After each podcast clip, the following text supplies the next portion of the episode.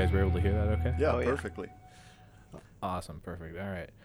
Hey, everybody. It's Left Look. Uh, today's Sunday, June 25th, the day after St. Jean de Baptiste Day. Wow. Uh huh. Uh, this is Left Look. It's the premier independent podcast from the Gâteau Institute where we will be taking a look at Canadian and international arts, culture, and entertainment to provide you with an unbiased left wing perspective.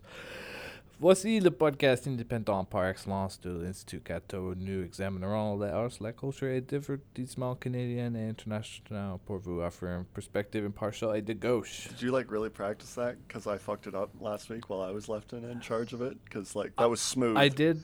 Smooth. I didn't. I didn't practice it, but I was a little extra juiced. Yeah, I'll say that much. Yeah, you were like, gotta show this guy that this is my bit. But anyways, yes. It's your bet, you know.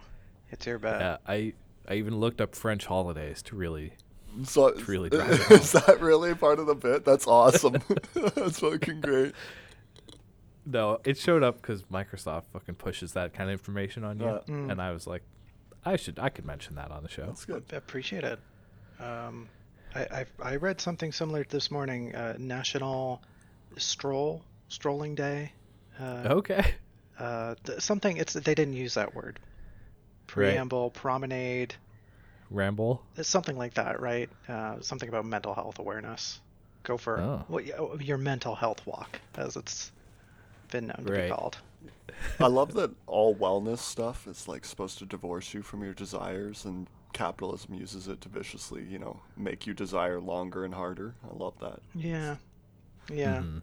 Or it takes the things that should just be like mundane pleasantries and then Yeah. monetizes them.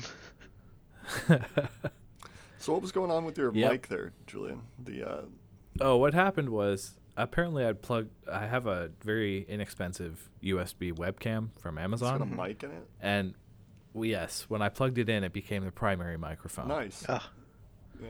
Yeah. It was. I didn't up. realize there was a microphone in there, but I guess that makes sense. yeah. I guess. It should double double as a weather station because I could hear every movement of the air in the room that you were in. uh, Interesting. but yeah, anyways, uh, no big deal. We've got you now. You sound wonderful as always, brother Julian. Sound I um. sound good, and the the soundboard's working, yeah, that's great. Oh, ow. Which is great. Amazing. That one, that one hit me out of nowhere. Um, I'm I'm, gonna still reeling. I'm gonna jump right in. Uh, big Sure. week this week. No apologies to be made, but there will certainly be things to apologize for. I'm sure at the end of it. Uh, Uh-huh. there's orcas and uh, submarines and civil wars. Oh my! Mhm. To Oh talk my. about to talk about this week, and so I thought we would talk about the orcas to start it off. You guys heard of these orcas? A little bit. Just heard Yeah, about some Orcas. some rambunctious whales. Yeah. What Are they whales? I thought they were dolphins too, Julian, but I don't know what they are. they're I a mean, they're type. called killer whales. Come on. I think it's a misnomer. But anyways, uh, these orcas. Wh- what have you guys heard about them before I spoil the fun? Uh, the the uh, tipped over a yacht.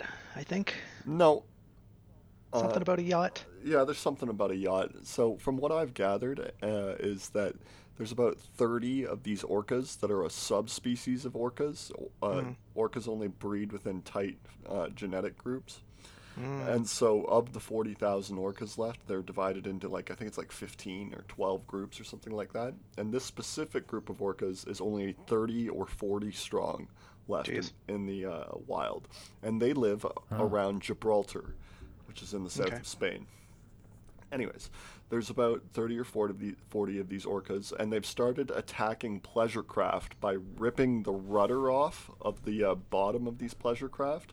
And from the best guesses that I've seen, it seems like a young female was like hit by one of these pleasure craft, and that since then the matriarch has cha- uh, trained the rest of the clan to rip these fucking rudders off as they see them, right? And, Nice. and uh, the jokes have been going through the leftist communities that uh, I joined the war on orcas on the side of orcas, or like, Yeah.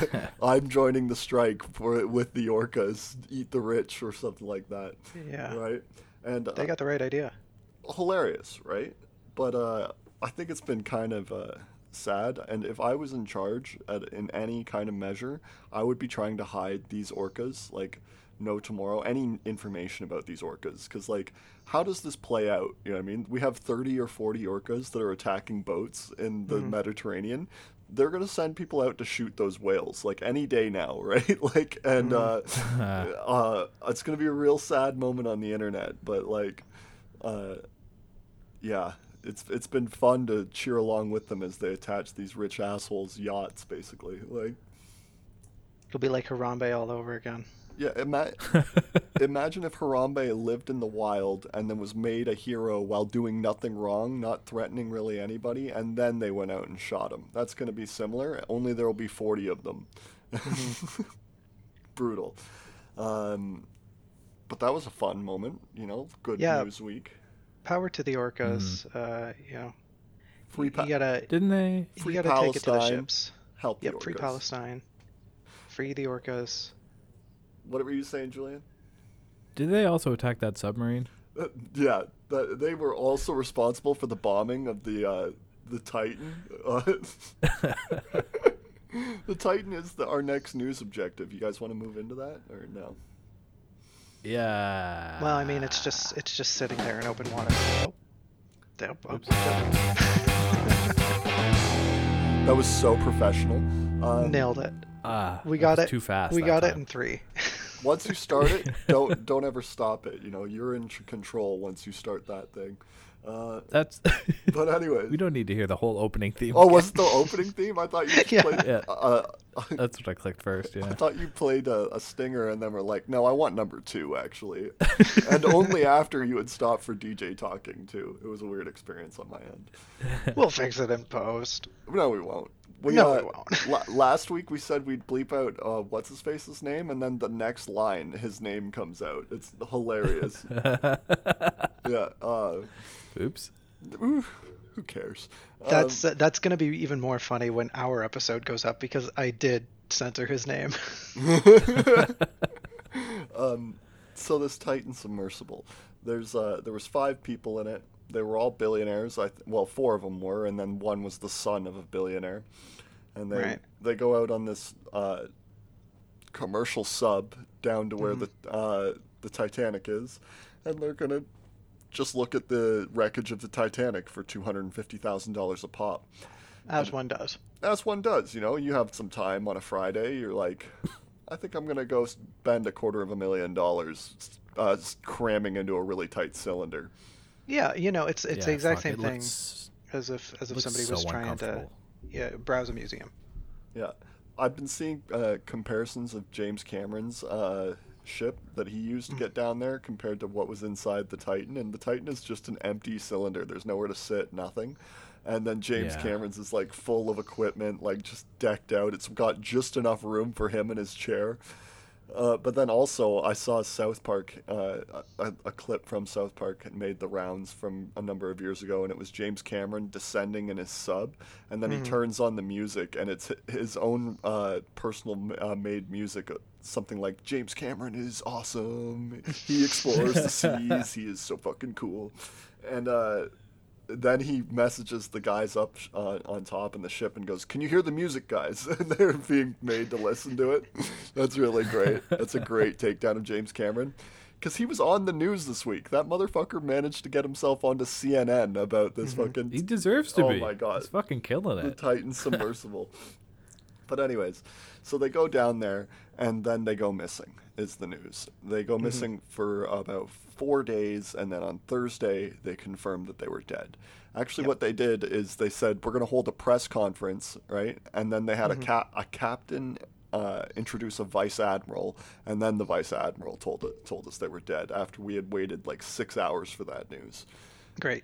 Yeah, hilarious Yeah. Love the bureaucracy of it. the bureaucracy, right? like how much money I was thinking was spent just in having the people that uh, broke the news work that for the week. It had to be north of twenty, thirty thousand dollars, right? Just for those six, seven people to stand around and get information from other people, other places, right? A vice admiral is a high rank, right? Like his time is valuable. Um, but anyways, the uh, the it turns out that the U.S. Navy had detected an underwater implosion on Sunday. Four days before the Coast Guard gives us the news, and so because the, Navy has a program for uh, detecting submarines throughout the world, and sound is the primary way you do that, right? And so they heard this implosion, they knew what it was, they knew what happened, and but they didn't know with enough certainty to be certain for like CNN, and so they just didn't tell anybody until the Coast Guard found the wreckage four days later, after like a frenzy was introduced in um, the mainstream media about this submarine, right? They they could still be down there. We got to find them. What if they're still down there, right?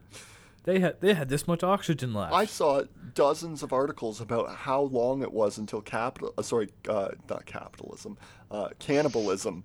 To, uh, took over within the ship. Capitalism had already taken over within the ship. I think it birthed the ship. To be fair, in, in fact, Yeah. a better joke. Um, Speaking of finding the wreckage, did you guys see that the Logitech controller made it out? no, it didn't. That's a fake video. That's a great video, but the um, the implosion was so uh, disastrous, so powerful, and so immediate that after you know collapsing in on itself, the sparks and the oxygen and the now compressed mush that was the occupants exploded outwards. Like it, it was like a collapsing neutron star. That's how much God. pressure is down there. That they it went fucking- supernova. Yeah, What way to exactly. Go. They, uh, I, th- I think you're underestimating Logitech controllers. Just yeah, I, I mean, whether or not it's a it's a fixed video, I think that's gonna stand up in court. yeah, I saw a gr- that's how they'll claw their sh- their share value back. I saw a great meme about that. That it was a, a Nokia cell phone, and it was like, oh, we may have a new contender, right? Like, uh, yeah, but just such a terrible, terrible fucking uh, reflection of where we are as a society. The uh, one guy, Hamish, I think his name was, that was down there.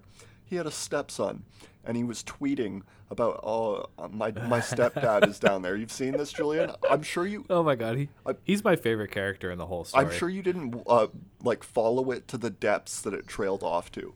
Like the uh, so you saw uh, no doubt that he was like uh, you know pray for me and th- thoughts and prayers in this time. By the way, I'm going to Blink 182 tonight. I'm sure you saw that. But then he Yeah. then he tweeted like basically all night at the Blink 182 band members, being like, "Can you guys please like give me a backstage pass and like." Uh, hang out with me because of my fucking stepdad that's down in sub. Uh, No, no, it keeps going. And then the day after that, Nicki Minaj invades, uh, uh, engages with him, tweets at him something like, um, "You're disgusting for getting in this. This is like such a lack of respect thing, right?" And it's like you too, Nicki Minaj, but like also correct that that's what this guy's doing. And then the final Yeah. thing he did was ask for donations in this time, as he's about to get a like a bag from his stepdad's death. You know what I mean, like this Scottish Yeah. billionaire, like. Wasn't he wasn't he shooting his shots with uh, OnlyFan models as Yeah, well? yeah, yeah. yeah. Man, What a mad just- lad! Like, he's the the real ass dude of the week. yeah, If, you, if you're gonna play the game, you got to play it right. yeah. The uh, the most uh, valuable player of the week for Sports Illustrated this week is that guy. Um, Deserves it. Deserves But it for uh, sure. anyways, I just loved it. It was such a great mirror of society and why we're so fucked. Like the amount of money that they spent. Uh, like I can't get across how much money it was because it has tendrils everywhere. The embassies in uh, uh, England and sorry, not in England, in the United Kingdom and France had to be maintained under a heightened awareness and do great diplomatic missions because the they had a nationality from each of those uh, places that were billionaires that were missing for this. And even though they had the they had information that said they were dead immediately, they had to maintain that diplomatic talk basically until they had complete confirmation and didn't share that Navy information, right? For God knows what reason, right? I, sus- I suspect that the Navy views that information as like, uh, it's confidential because we don't want people to know that we can hear everywhere in the ocean all the time. It's like, Oh, for sure. yeah, Yeah. I was, I was like, huh, I didn't know the Navy could do that, but now upon thinking about it, of course the fuck they can, right? Like, and uh, not that surprising. And, you know, you guys, you haven't saved anybody by trying to keep that information quiet, right? Because the Russians and the Chinese definitely know, right? It's their business to know. I I find it. Uh, I don't I don't quite think this is irony, but it's just kind of funny that, um, eh, you know, they wait they wait until the last possible minute Yeah. they're like, okay, you know, everyone's it's it's on the news. Everyone knows there's been an implosion. Like they're pretty sure everyone's dead. There's no hope for these guys. And then the friggin' Navy shows up like, oh yeah, we knew. The whole time we knew. We knew the whole time. Yeah, definitely. We definitely knew. And whether like I'm certain they did know, but it's just I don't know. It's got this it's got this layer of incompetency that like, oh yeah, yeah, oh they're dead now? Yeah, we definitely knew. We Yeah. knew beforehand. We knew before anyone else. Of course we did. Not only uh, did we not tell anybody, but we knew the exact depth and time that the implosion went off. like, uh, it's the layer of bureaucratic Byzantine almost incompetence, right? Like the the layers of commands that just report to nobody that that, that that fucking accounts to, right? Like the tremendous islands of cash that were wasted on this news cycle. Incredible, right? and like, then I, I also, you know, uh, sure, there was a, it was a lot of money wasted. I have to wonder if it was worth it. You know, if if what they got back yeah. from this stupid international news story paid dividends, like, is that why they really milked this story? Here's the sickest thing. Yeah. Uh, sorry, you go ahead, Julian. There's so many clicks. We got so many clicks out of that. No, I disagree. It's such a crazy story. The faith that that instills in the billionaire investing class, because much of the stock market is the opinions of these, you know, upper, upper, upper crust of societies, these 0.01 percent people, right? And so if they The are, yes, exactly, uh, these rats, cockroaches, as uh, Fidel Castro liked to call them. Um, but anyways, if they uh, if they are not under the assumptions that the United States Navy and all its fucking terrifying, awe-inspiring power is capable of, uh, you know, producing to protect them, if they are not completely convinced of that, stocks might take a hit, and that's bad for the empire. So, like, it is actually um, integral to the system that they put on this biggest show. Yeah, Uh, It's- also, it's- sorry, go ahead. I was just gonna say it's it's just it's got to happen. You know, if uh, they've got to put on their song and dance for the world to see, and then go, ah, yeah, we were right. Yeah, I uh, in sorry, analogously parallel parallelous whatever parallel to this, uh, there was a um a captain who was uh, in a German captain of a uh, what's it called a civilian ship in the Mediterranean who's being imprisoned for 20 years right now. Uh, or being about to be sentenced to be prison for 20 years for helping a migrant ship, a migrant ship that tipped over and was sinking with 700 mm-hmm. people on board. And then the mm-hmm. week before that, 800 migrants just drowned off the coast of Greece, right? But we put out the entire U.S. Navy for four fucking dudes. What I mm-hmm. mean, like, it's it's incredibly gross. It is incredibly necessary to the system. You know what I mean, Yeah, and and even just from a to remove it from a military standpoint, just why is no one talking about these these refugees? Yeah, well, to bring home how fucking hopeless the, the struggle is, oh, uh, ex-president, former President Obama has given the same bit that I just did at the end there. That we all were focusing on these billionaires, but you know we have these migrants that tipped over in the sea and Medi- yeah, he did the same bit that I did, and it's like you had actual power. You could Yep. have done something. You know what I mean? He still could. no, he, he still could. You're right. He still could, and he will never. He takes Yep. these tepid uh, positions that are like always obviously in the uh, in the right that everyone will be forced to agree with, and you know, do this grumbling. Oh yeah, we do kind of suck, you know. But Uh-huh. it, it advances his prestige to do it, and it you know it affects no real rival of power for him. It's Yep. so He- he rocks. cowardly. He's the worst. He's the worst.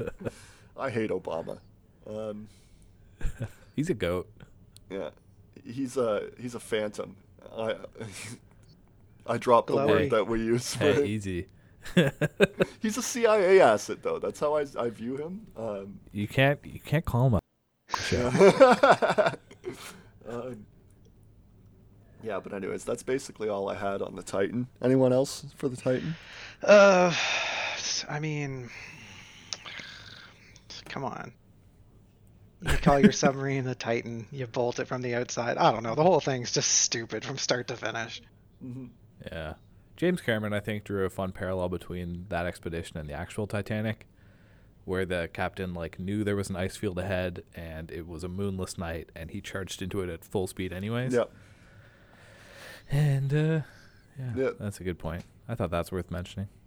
Yeah, it is. The the captain was encouraged, incentivized to test the speed limits of the Titanic, Titanic, so it could bring in even more money for this passenger liner that was the, you know, the tip top of the time. It's the same thing. This guy Mhm. just disregarding safety measures. There's this. There's dozens of tweets of the CEO basically being like safety schmafety you know what i mean like Yeah. just i don't care it's it was made of it was made of carbon fiber at some points you know titanium in most points but then attached with like a, a carbon filament of some type Mm.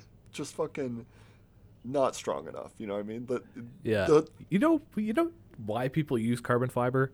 because it's To save weight. yeah exactly because it's a cheap alternative Yeah. You don't need it for a fucking submarine. They're supposed to be heavy. You know why submarines are made out of titanium? Because it's fucking terrible down there. Like it's uh, the thousands of atmospheres. I've been thinking about this the Futurama joke that they do on uh, on Futurama. Surprisingly enough, so smooth. I'm gonna I'm getting better at this. I swear. Um, uh, they drive this the spaceship from Futurama into the ocean one episode, right? Right. And they're getting hundreds and then thousands of atmospheres of pressure outside the hull. And Fry and Fry goes, "How much? How many atmospheres of pressure is it meant to take?" And the professor goes, "Well, it's a rocket ship, so usually one, like yeah. one or none." right? Yeah, it's uh, I I- it's just I don't know. It's it's hard to comprehend as somebody who doesn't understand physics that well, how just absolutely crushing the depths of the ocean really Oh is. yeah. Imagine a mountain being placed on your shoulders, much like much like Atlas. Only Uh-huh. instead of holding up the skies, it just pancakes you. It Yep. just eviscerates you. Yeah, like dang. Uh, sometimes I try to conceptualize it by being like, okay, a cubic meter of water. Yeah, that's really effing heavy. And then more of those, like hundreds of thousands Yeah. of more of those. Ki- kilometers of them Yeah. above you. Ouch, ouch. I don't want Yeah. that. I'm a little bug. I'm uncomfortable in like 20 feet down in water. I feel like it hurts to be down that deep. You know what I mean? So I yeah, can't. I mean, Mhm. like, why even dive under the water? Uh, Yeah. We're barely meant to swim. Why go underneath the thing we're not supposed to go in? I think Julian buys in on the aquatic ape theory, actually. Um, so Yeah, that's that's why our fingers get wrinkly. yeah, see, I knew that was a real thing. That's, We're uh, meant to. We're we're just meant to return real. to the water. That's you know. That that other thirty percent got to go.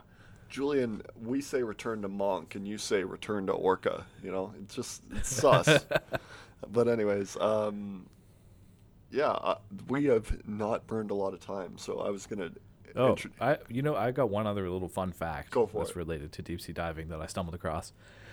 Did you guys know the Chinese went down to the bottom of the Marianas Trench as well? no, Did I did they? not know. Did not know. Yeah, with a submarine that was like ninety-seven percent made in country or something Hmm. like that. Oh no, how's the story end? Good. Yeah. They had the largest crew ever taken down with three people. Good. I, what?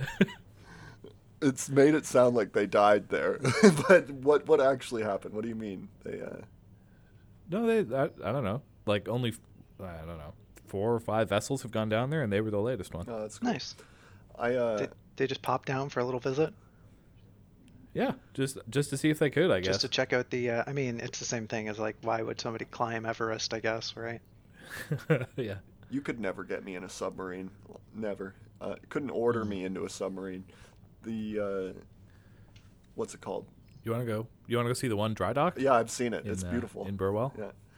Yeah. The uh, something like uh, seventy-five percent of sailors that served in the uh, Kriegsmarine during World War II, that served as submarine sailors, seventy-five percent of them died, not wounded in action, not missing, just death. That's such a high Yeah. casualty number. And then there was that news like 10, 15 years ago, I think it was, of that military sub from the Philippines that just disappeared one day in the deeps that just fucking vanished. Yeah. It's, it's Yeah, so no far thanks. down. It's like irrecoverable. Like, just nuts. Yeah, it, it always it always astounds me that people are so gung ho to get to space when the ocean is just that unconquerable thing. You know, we did the mountains, sure, check mark, and then we looked at the ocean and we we went pretty deep and we were like, no, that'll do. I, That'll, be, uh, that'll be fine. I, I'm one of those people who wants to be in space and colonize space. Space is the final Oh, yeah. frontier. But The view is way better up there. yeah, but uh, that was kind of the point of my bit. I'm way more likely to get Oh, sorry. sorry to get into a, no, not the point of not of your uh, not your view joke. That was terrible. sorry, the uh, I'm way more likely to get into a rocket ship than I was to get into a sub. Was what I was trying to get across. That like it's so Ah. dangerous getting in a sub that I don't want to be in one. Like not even a little bit. What's the Yeah, the- return? What's the return? The ocean, cool. Yeah. Ocean Unless- fish. Unless you're actually ordering me to go launch nukes uh, at somebody as we surface 100 miles off the coast, then I don't want to be in there. And it turns out the United States can hear everywhere underwater, so that order's dumb too, right? Like, su- nuclear submarines don't work for anybody who's taking on the Americans anymore. Is basically You know, you got you got to news take that with a grain of salt, though, right? Because they say they can hear everything, but have they found Atlantis yet? No. no, they have. They're keeping it from us, dude. Uh, yeah, that's what they want you to think. Ah. Oh man, I, The I love our present timeline. Are the We're just are the true heroes of the ocean? You think those nukes are going off? No, no, they're coming from Atlantis. Watch out, baby. Yeah, just conventional Minuteman missiles coming up out of, like I don't know, 200 miles off the coast of Spain. Uh, yeah, I, I don't even know what to say. There's Right. nothing. You can't say anything to it. You either add to Yep. it or you get off the boat. Yeah, that's right, man. it's improv time. Uh, Jacob, you wanted to. Um, uh, speaking of of, of uh, nations cropping up out of nowhere and assaulting other countries, uh, uh, there was a civil war, kinda. Yeah, kind of. you can't call it a nation, but uh, Maybe if the civil war had lasted longer, you could have. I was yeah. That's I said yesterday morning. I got up at around six forty-five. I drank some coffee, went to the washroom, washed my face, my general morning, Mm-hmm. and by by the time eight thirty had rolled around. I had said in the group chat for Snapchat, you can check it, that I said, uh, I hope we get to talk about the Civil War tomorrow, but it'll be over by then. Yeah. And it was sad because I was right. But, uh, and I didn't get to make the prediction online and then have it come true in the four weeks in between when Julian publishes it. so, I'm, I'm caught up now. yeah, you are caught up. Uh, actually, we're missing me in D- DJ's Mostly. episodes. Yeah, yeah. Um, it's I have the project saved. yeah, I. You made me turn it into an actual critique. I was just kidding. Uh, like I, uh, you, you do the the labor for free. I mean, you do it when you it's want. a good point. I mean, it shouldn't come out once a month. the um, it will kill a, a really good prediction one day, like the China thing. Phew, what if I have to lose my left nut on uh, camera or so, audio? Well, I mean, that'll Yeah. be that'll be great for views. there was a Freudian slip somewhere in there with the camera. I must have some kind of uh, not voyeuristic. What's the other? What, the? Exhibitionist? Thank you. Um, That was fast. Uh, I know a lot about exhibitions. a exhibitionists. DJ is just really up to date on his uh, his lore, his sex lore. Oh, you got to be in this industry. Yeah. Uh, anyways, I was going to use a piece of news to pivot to the uh, the mercenary group thing in Russia, Sure. and it's that the Americans, surprisingly, yesterday, as the Civil War fa- uh, failed, the uh, Americans found that they had made an accounting error where they had valued what was uh, 3.6 billion dollars of equipment at 6.4 billion dollars of equipment. so it, ju- it just turns out that they get to send them another three billion dollars worth of equipment, the Ukrainians, just as Prigozhin's coup fails. Isn't that shocking? Isn't that Wow. just so coincidental? That Like- is just what are what are the chances? What are the odds? The U.S. I'm saying. Army making an accounting if- error?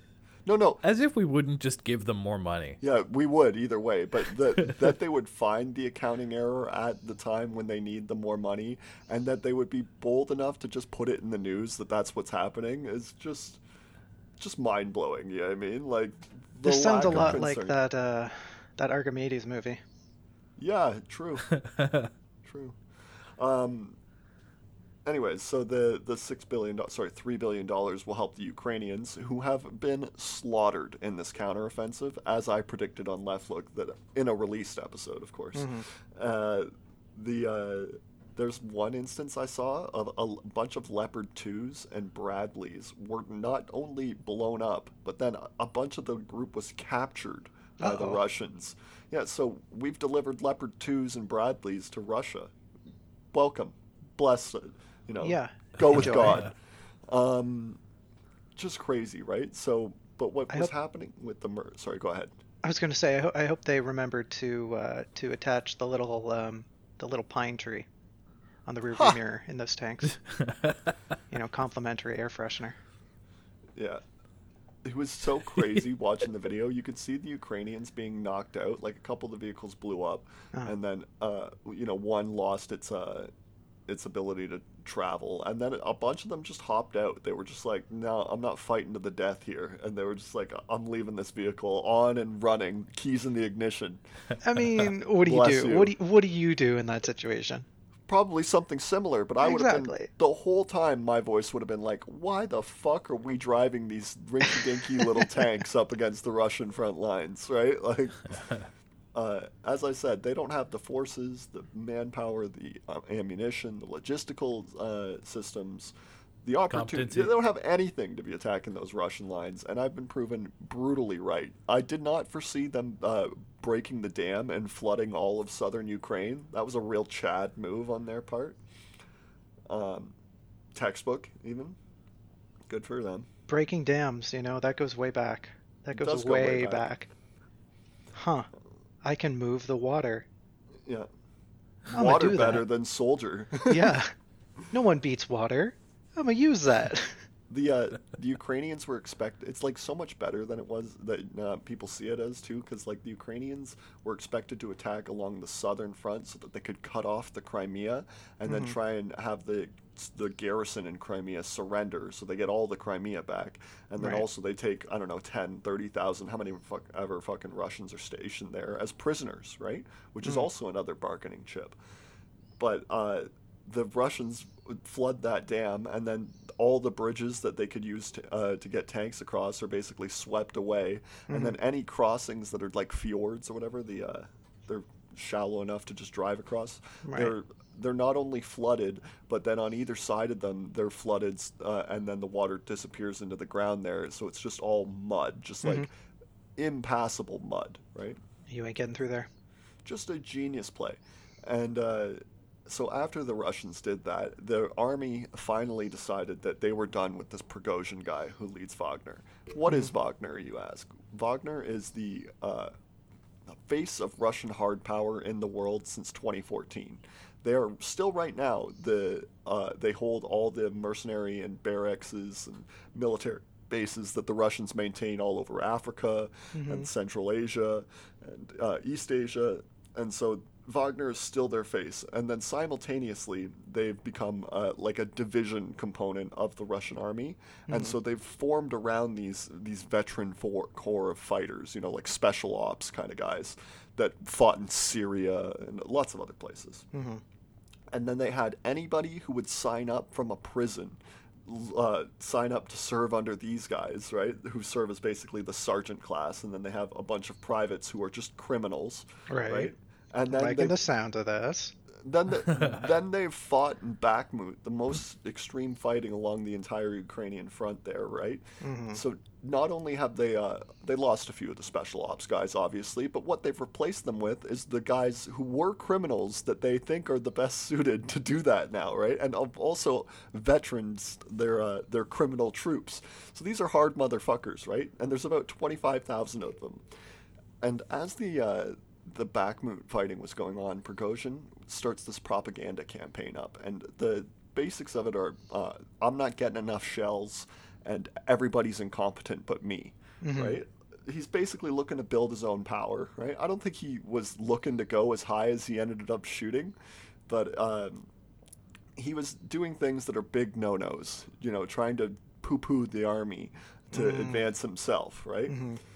And uh, so after the not only was Bakhmut taken, but the Ukrainian counteroffensive that has been rumored online for so long now was crushed, right? Like absolutely demolished.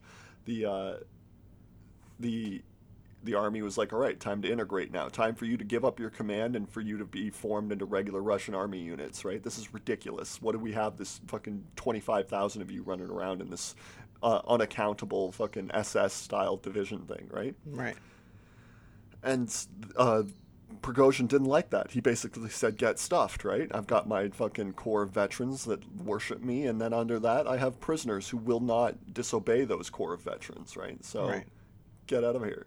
And so the Russian army, it's reported, Prigozhin is the main source on this, but it's reported that they launched missile strikes on the uh, Wagner camp. I don't believe that. I believe uh, uh, Prigozhin was seeing where his uh, his time was heading, and that he hid his own troops and then moved into Russia. But what he did was he uh, he refused to stand down, and then he drove from the uh, Ukrainian front line with an undisclosed amount of these uh, twenty five thousand guys. I would Yeah. guess he he took no more than three or four thousand with him hmm Even that seems quite high. It's a lot, right? Because the distance they traveled uh, then was that they drove southeast to Rostov on Don, which Uh-huh. took about two or three hours, and then they drove nine hours from Rostov on Don to Voronezh, right? Which is an incredible drive for if, for me to find twenty guys that I think could just follow me on a drive that was nine hours for, to Quebec or whatever, right? Like, I don't think I could do it, but um, Especially, you know, the the logistics of it. You're not just 20 guys. You're 20 guys in uniform with your ammunition, and you're staging a coup, apparently. Yeah, I need guys who can uh, dismount and fight. I need them all to be fed. I need gas for them. I need water. Like, there's so many things that could go wrong, right? But he gets to Voronezh, which is about six to eight hours south of Moscow. And uh, between Moscow and Voronezh, there are two other major urban centers Litebsk, Lipetsk, one of the two, and mm-hmm. Tula. And uh, so basically at that point, the situation is hopeless. He's got like 2,000, 3,000 guys in Voronezh, and he's got a thunder run, like run into Moscow with the guns blazing, find Putin and mm-hmm. his like cadre of six guys that make up the, the upper, upper, upper council, right, that run mm-hmm. everything. And he's got to kill all of them, right, Yep. like immediately, and put himself in charge. And uh, that just proved to be too much of a task. It proved to be impossible immediately once he got into Voronezh, right? And so what ended up happening is uh, this Prigozhin guy, he just uh, he surrenders. He he uh, says he's going to be retiring to Belarus. Ah. Yeah, which is just nuts that, that he thinks that's what's happening. Like he's safe in Belarus. Like Putin's not going to get him in Yeah. Kind of nuts. And then what happens to all those veterans that just followed him on their mission of treason, right? Like they're going to be sifted through, and I bet you a bunch are going to be executed as well. Ah, Like- no, Commissar, I, I was coerced. I was tricked. Commissar, I was following orders. Orders against the supreme leader, you say, right? I was all morning uh, when I woke up and I read the deal that Prigozhin took. I was thinking, wow, that is just dumb, right? Like I could see in my mind's eye the pictures of Stalin that when he would uh, redraft and republish a picture, uh, like the first picture will be with him with like five guys, and the next there'll be four of them, and the next will be three of them, and the next will be just him and another guy, and then it's just him. And it's because he had all those people killed behind closed doors, but he really liked that picture, so he just kept replacing them, right? or editing them out, I should say. And uh, it's just nuts that you can't see that that you could be a part of Russian politics, and it just goes to show the level of incompetence that bleeds through. Like as we were shitting on the Americans and the Navy and all that reporting error shit earlier, the level of incompetence that runs through the Russians is so much higher, so much greater that an empty fucking animal, a soulless shell like Prigozhin, could be given command, real command, and. uh you know, and then rise up in such a useless, impotent way like that, exposing how stupid he really is. I mean, and he's in charge of the one of the armed services that directly report to Putin. That's a, an indictment of your regime, right? That you're not very competent, that you don't trust very smart people to be running your government, and they're just these petty fucking criminals, basically. Like, I don't know, man. Uh, It's, you know, just another one of the oligarchs just stepping in, filling their role, filling That's their, the worst filling part. He's- pockets. he's not even an oligarch, right? He's just like some dude. You should read his uh, profile. He was a caterer at one point. He's very low Oh. class. Like, I'm on his side now. I uh, he's he's a bull. now that I know that. He's a bulldog and an animal. I have no doubt he would have been a worse foe for the Ukrainians than Putin is because he would have no reservations. He'd be all like, "Let's start torturing people. Why not drop a tactical nuke? The fuck are they gonna do?" Like, you could see it in his eyes. There's just not a lot of fucking thinking two steps ahead there, and that, because he can't do that, he can't be afraid enough to not do that dumb shit. Yeah, until he gets caught midway through a coup and uh, can't commit. Yeah, the It U.S. really might, is. might assassinate like a leader like that. Yeah, it, it's it's really a shame. You know, there's not enough. There's not nearly enough drama going on. It it really, I don't know, like a like a John Wick style trek to Moscow. That sounds like a Actually- like a dope movie. On kind of on that point, I did hear an al- alternative take Mm. that I thought was interesting. Listening. And I'll say right now, I don't I don't really have an opinion one way or the other. I have no idea what happened or what's going on over there. yeah, But this alternative take was that uh, what's his name? Pierogi? Prigozhin. Pro- Prigozhin, thank Mm-hmm. you, is really just like playing a heel, kind of in a I've thought that. a stage narrative. Yeah. To, I probably to draw in more Ukrainian uh, firepower and destroy it, but Yeah, I've thought that, or uh, the other uh, solution could be was that uh, it cements Putin's power, right? If Putin destroys somebody who's been lipping off, basically, and decapitates the threat, it makes him look more secure and more in charge in the eyes of the Russians, right? As they're also defeating the Ukrainian counteroffensive, it, it cements his power base. Um, yeah, uh, everything about it kind of seems like that too. Because even when Putin, sorry, Prigozhin rebelled, he said he was trying to get Shoigu, and uh, who is the defense minister, and then the guy who leads the FSB, him as well. Right? He was like, these guys are leading us astray, and they're not helping President Putin. Right? But basically, his success would have meant like, I got to go kill everybody, Putin included. Right? Like, and uh, yeah. and then in- install my little military unit that I've just uh, uh, arrived at as my new guards division, and then take over the entire country like really fucking quickly, and it's just just not possible. Um, yeah, I, I've lost what I was gonna say. Sorry.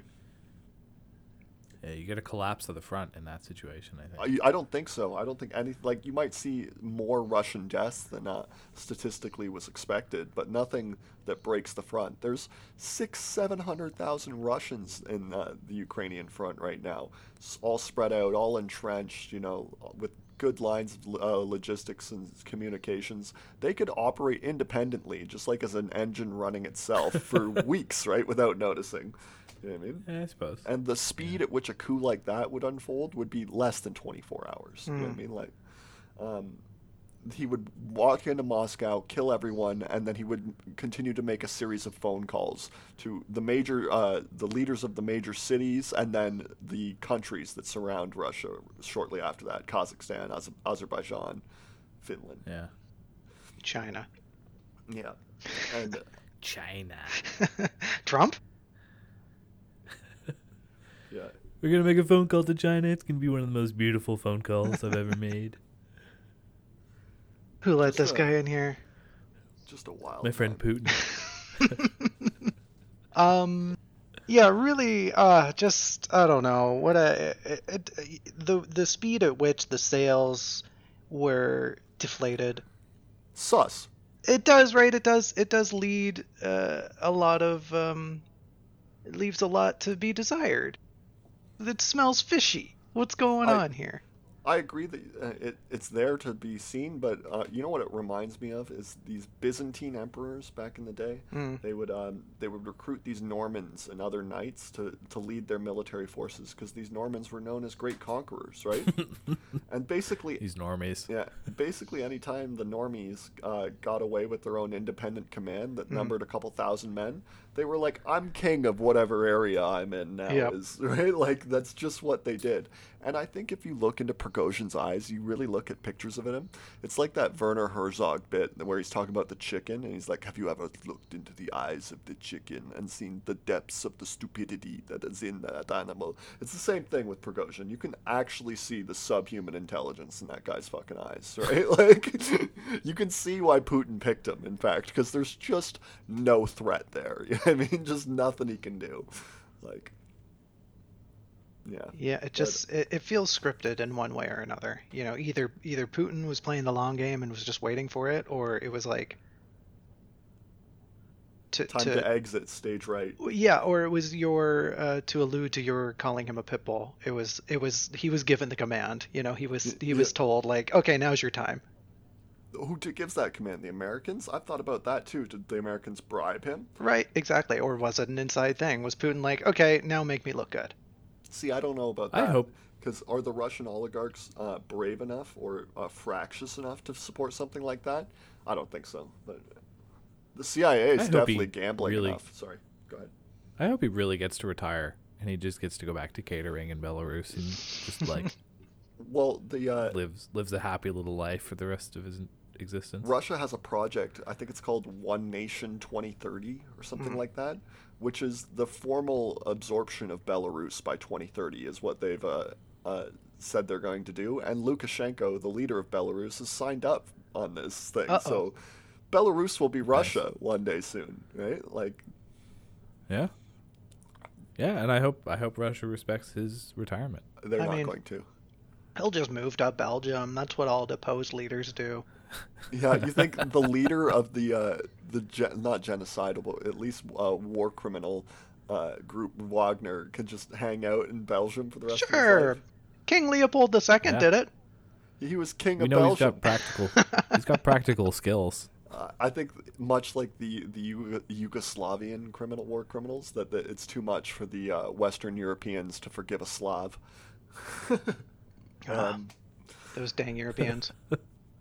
Anyways, um, yeah, but no, I thought it was a amazing day for news because like the C- uh, CNN and everywhere basically in mainstream media was like ringing alarm bells, basically thinking like the nukes could drop any moment or like Putin could be overthrown any moment, Mhm. and you you looked like even the tiniest amount into the news cycle, and you were like, no, neither of those things are happening, right? Mhm. This is going to be over by today, not Yep. tomorrow, today, right? just Like- stirring up shit. yeah. 25,000 guys, in fact, cannot take over a city of 20 million people. Right? Yeah, unless Like- unless they're already there and Yeah. they just pop out from the woodwork like, haha, we're here. Yeah. The, you can't drive from 15 hours away and do it after saying that's what you're doing. Yeah, after Uh, loudly announcing to the world, I am going to attack this city, and then spending 12 hours getting there. Yeah, that's just. That doesn't pan out. Also, can you imagine what kind of fighting spirit you would have after a 12, 15 hour drive? Like, you're just tired. You could sleep on the drive. Yeah, I guess you would do rotations, wouldn't you? Well, Um, you know, they probably all. They were all. They were getting heroin ready. That's probably true. You think those Yeah. guys are, are fed like food? No, no, no. A mercenary group? No, no. They're just they're just drugged up constantly. I said yesterday that they uh, Prigozhin would be silver shielded, which is a reference to uh, Alexander the Great. When uh, Alexander the Great died, the uh, the generals split up the empire, right? Mhm. But they also split up the army. Like the cavalry went with one guy, and this unit called the Silver Shields, which were veterans that had been there 12 years or something like that Mhm. they uh they ended up with one this one dude and then any battle that they fought in these silver shields from then on they won right and in Mm. fact the last battle that they fought in they won except their general got captured as they were winning the battle Ah. no not not their general their their baggage chain train got captured as they were winning the battle and that included their wives and their children and their Mm. treasure from conquering the known world right and so then the opposing general says, "I've got your wives. Give me that general." And they were like, "Here you go, boss!" Right, right away, right. And that's what I assumed would happen with Prigozhin. That the veterans would be like, "Oh yeah, this is fucking hopeless. Let's give this guy up." Right? Fuck that. And uh, it just didn't. He he made the worst deal in the history of deals. Like, Yeah, he's they so gonna get killed. They didn't even have to capture any bad wives. deals, folks. Are You gonna tell us about the art of the deal, Mr. Trump? No, I I should. Thank goodness. Yeah, classic, classic move in history. Just, just steal people's wives. Uh, sorry, it's 2023. Steal people's partners, their loved ones, and then just, just Steal people's baggage. yeah, steal their baggage. Really, just rummage in there and get their stuff, and then say, "Hey, we got your stuff. Give us that dude we want." Hmm. And uh, hey, you win. Uh, so I'm gonna move on. That's Sun Tzu. that's all I've got to say about uh, Prigozhin and Sun Tzu, whose name is Swinza historically. Uh, anyways, uh, we were saying on many many moons ago, many episodes ago, that we here on Left Look support uh, Afro Man for president 2024. Uh, but a real candidate has uh, said he's going to run, and that's uh, Cornel West. You guys familiar with Cornel West? Only by a name. true Afro man. Yeah, a true Afro man. That's a great joke. Joke. I'm sure he'd love that. Uh, he'd be like, "Brother Julian, that is so funny." uh, he's who I take the brother Julian uh, bit from. He does it from a Yeah. place of Christian socialism that he believes all men are his brothers in Christ. But I, I, Uh-huh. I believe I can use it as a more of a, I don't know, a, a human. What's the word? A humanist position that we're all brothers and sisters in the greater genetic fold. You know, Uh, Mhm. we are so Yeah. similar that you might as well be Your secular brother. socialism. Yeah, exactly. But anyways, uh, he's running for president, and he's cha- tra- uh, changed parties to who he's going to be representing, and now he's representing the Greens. Ooh. A- And so this is worth talking about because if he's running for the Greens, the only people he can bleed votes away from is Joe Biden, Mhm. right? and so he might just be enough of a name and enough of a, you know, a percentage point, enough of a threat that the Democrats will have to give stuff in, uh, give stuff to him, promises or whatever, maybe even actual Promises, yeah. concessions. Promises, I agree uh, in order to shore up uh, enough support to defeat Trump. And I just want to say, what a big-brained move, Cornel Mhm. West. You know, you know Bernie Sanders. He supported Bernie in 2016 and 2020, Mhm. and Bernie's Uh-huh. a much better politician than uh, Cornel West. Cornel West spends too much time talking about jazz musicians. He's got to stop doing that. Like, he, when you just start talking about some jazz musician from the 50s, you lose all the fucking young people. Stop doing it. but um, We should uh, we should introduce Poilievre to uh, some jazz musicians then. Something tells me Poilievre already listens to jazz. You know, that cringy little fuck. Uh, I bet it's like lounge jazz too. God. Yeah. You can see him putting on his little fedora and being like, this is real music here. People don't understand today. Oh, I fucking hate him. Yeah. But uh, He's such a he's a dweeb. He's such a little dweeb. a dweeb is the right word. I want to bully him. Me too. Me too. Physically harass him. Put him in a locker or something. Like, it's out of a, a communal and evolutionary instinct to help him improve as a person so that he can contribute to the tribe. But I want to hurt him all the same. like, um, where was I? Well, so West. yeah, what's Mr. West doing? That's it. He's running for president. Okay. And uh, I, uh, I wish him the best of luck, but I hope he knows what he's doing because he has a pristine, like a shiny uh, reputation at this point. He will he can die a saint of the neoliberal age, right? hmm And I, I hope that he doesn't attract enough uh, hatred and liberal media attention to that they smear it, that they uh, throw too much shit on it for his courageous action, which is to challenge Joe Biden enough that he might actually give, uh, what's the word I used? Promises. He promises concessions. I think you also said. Um, now, what do you you, say they're going to give these things? What what do you, what do you mean? Well, Joe Biden will say, drop out and support me. Say, Mhm. Cornel West comes out publicly, the ex candidate for the Green Party, vote for Joe Biden. Right? Okay, Give yep. me give me something tangibly, and in exchange, I will uh, devote this much money to underfunded housing. You know, and I'll I'll be the guy who scrapes the win against Trump, right? Okay. yeah. And- I'll actually forgive student loan debt this time. No, and like it, it'd have to be something that Cornel West would believe because he's a, a pretty cynical guy himself. He'd be like, "Yeah, we heard that song and dance already, right? You could cancel Yeah. student debt, Joe Biden, right now with lo- not with a stroke of your pen, but with the snap of your fingers, and your little assistants would go off and just make it happen. It would immediately take place. You have that authority. I hate that he hides behind that he doesn't have the authority. Well, what else are you supposed to do as a president? Get shit done? Yeah, I guess Absolutely not. I guess that's the more mature view of it. Uh, I uh, I'm childish, expecting him to try to do anything. It's he doesn't want to do anything, but it still hurts to watch. Like it's still bad theater. like, um, Just Just got perpetually stuck in the third act, where you you keep hoping the right thing's gonna happen, just doesn't, and the tension builds, and the bottom of your stomach keeps dropping out because bad things keep happening. Mhm. But man, ah, there's gonna be, yep, any any minute now, any minute now, something's good gonna happen. Things are gonna turn around. Oh, Alright. they they raised the debt ceiling again. Okay, shit. Um, The debt ceiling is the funniest bit ever. It's like, oh no, the big tension. I wonder if they voted to give themselves more money again. like, fuck. Shut that shit Well, off. no. Now, now it's what are we going to sacrifice in order to maintain this debt? And the answer is social spending. Yeah, just nuts that that's the uh, the dynamic. Like the, the Democrats saying that they will even uh, negotiate on this is just crazy to me. I wouldn't I wouldn't talk about it. I wouldn't have the news talk about it at all. I'd be like, blow, press that big red button. Do it. Let the economy blow up, and then I'll tell everyone that it was your fucking fault. That's how I would handle it as Joe Biden, right? And uh, they wouldn't do it because Republicans are fucking cowards, especially the leadership.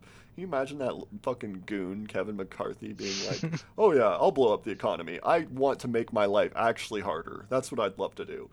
And um, just not happening. I'm moving into the uh, Well, bit. we- Go ahead. We did have a government shutdown though in our lifetimes, didn't we? Yeah, but it was Did- like over the debt ceiling. it was like a week or two, and Trump uh, was still paying lots of people. Like it wasn't like a real shutdown, like the uh, and there was no ripple effects on credit ratings and the ability to get more money for the government and things like that. All right. For the debt ceiling to collapse would cause like a shattering moment for the U.S. empire. It would contract by up to a fifth, I think, twenty percent immediately. Just like so much money and power. I can't begin to de- be, uh, to describe it. I'm gonna do, uh, finish this episode with a, a last bit that I had written down. Yeah, yeah, yeah. Um, uh, many, many, many episodes ago, I had bet that the China-U.S. war will not take place for two years. It's been Mhm. about a year and a bit since then. oof, time flies. I, I bet my left nut on it. Is what I bet. I Mhm, s- said mhm. that you guys could cut it from me if I was wrong, and uh, I'm not. Do you say that? Yes, you can take it. I don't want to have to cut it. Oh, we'll use the D- guillotine. D- yeah, the mini guillotine. that's right. Yes. Now that's Okay, a good all right. memory. Uh, I'm back on board. Yeah. DJ, uh, sorry, I'm very, I'm still correct about that. There won't be a war uh, between uh, USA and uh, China for another year still, Uh-huh. and the, the two years will take place. And my, my greatest evidence of this is that Secretary Blinken went to China this week, and Mhm. uh, you know your top level leaders don't go to meet each other if uh, relations are so cool that you're like about to open fire at each other. It just doesn't work like that. Right. And so, um, and then also this week, uh, Prime Minister Modi uh, came to the United States and met Mm. with Joe Biden. And for Joe Biden to be cozying up with uh, Prime Minister Modi is him flexing his muscles basically at China, being like, think of all the friends I got around you, friends that will commit to the fight against you. And the main actors in that region are uh, Japan, Vietnam, uh, the Philippines, and India. And between the four of them, they surround them basically to the south and east. Right. And then it's Russia and Korea is basically the only other places that uh, the Chinese can get. And they would they would crush China alone, but they wouldn't be alone. They would have all the might of the U.S. Navy and Air Force at their backing too, right? Plus all the aid that we would give them. Yeah. And so there will be no war still, but I'm convinced that at now that at the end of the two years, that war will happen quickly after that fact. And this, the uh, my evidence for this is that I saw that the French had reinstituted uh, conscription. Mm. conscription will start up again in 2024, Uh-oh. universal for all male and female uh, peoples in France, right? Scary. And uh, one of my uh, scenarios that I think will happen for World War III is that the French will abandon NATO. They'll be like, not our gig, boss. Uh, This is your interest, not ours, Mhm. basically, right? And I've always seen the French as the last enemy that the the Anglophone hegemony will engage with meaningfully. That Yeah. once everyone else is down, that we'll turn on our pet and eat them. Brutal. Uh, they lost. They lost the uh, the race for uh, global hegemony 300 years ago, and ever since then, whoever had been the loser would have been the pet of the other and kept around to keep the Germans down. Mhm. Until such a time as China and Russia could be conquered. It's just too bad that it happened to be them and not us. You know, like it's what it is. But they will abandon uh, NATO when China and America go off at each other because it won't be in their interest to help either si- side. But that they know that uh, a war is coming. Uh, means that they're reinstituting conscription so that they can stave off other foes that are regionally uh, viable as uh, what's it called uh, rivals in Mm. the area for them, right? So the Germans, they got to be eyed down. The Brits got to be eyed down. People like that. And so I'm betting 2025 there will be World War III. The U.S. and China will go at it. All right, that's an hour. Wow. You you heard it here, folks. Uh, I don't You know know- what I'm betting. That was A kinda- You don't- nipple, I think. y- yeah, something. I mean, we'll see. I guess whatever we get to, whatever's left of you by the time we roll out the guillotine. What if they uh, Yeah. not only go to war uh, before the end of the two years, but then they go they make peace again uh, before that Mm. uh, the the second year? So I lose both the nipple and the Oh, nut. That'd you'd be, be done. You'd All be right, done. be unfortunate. Thanks, guys.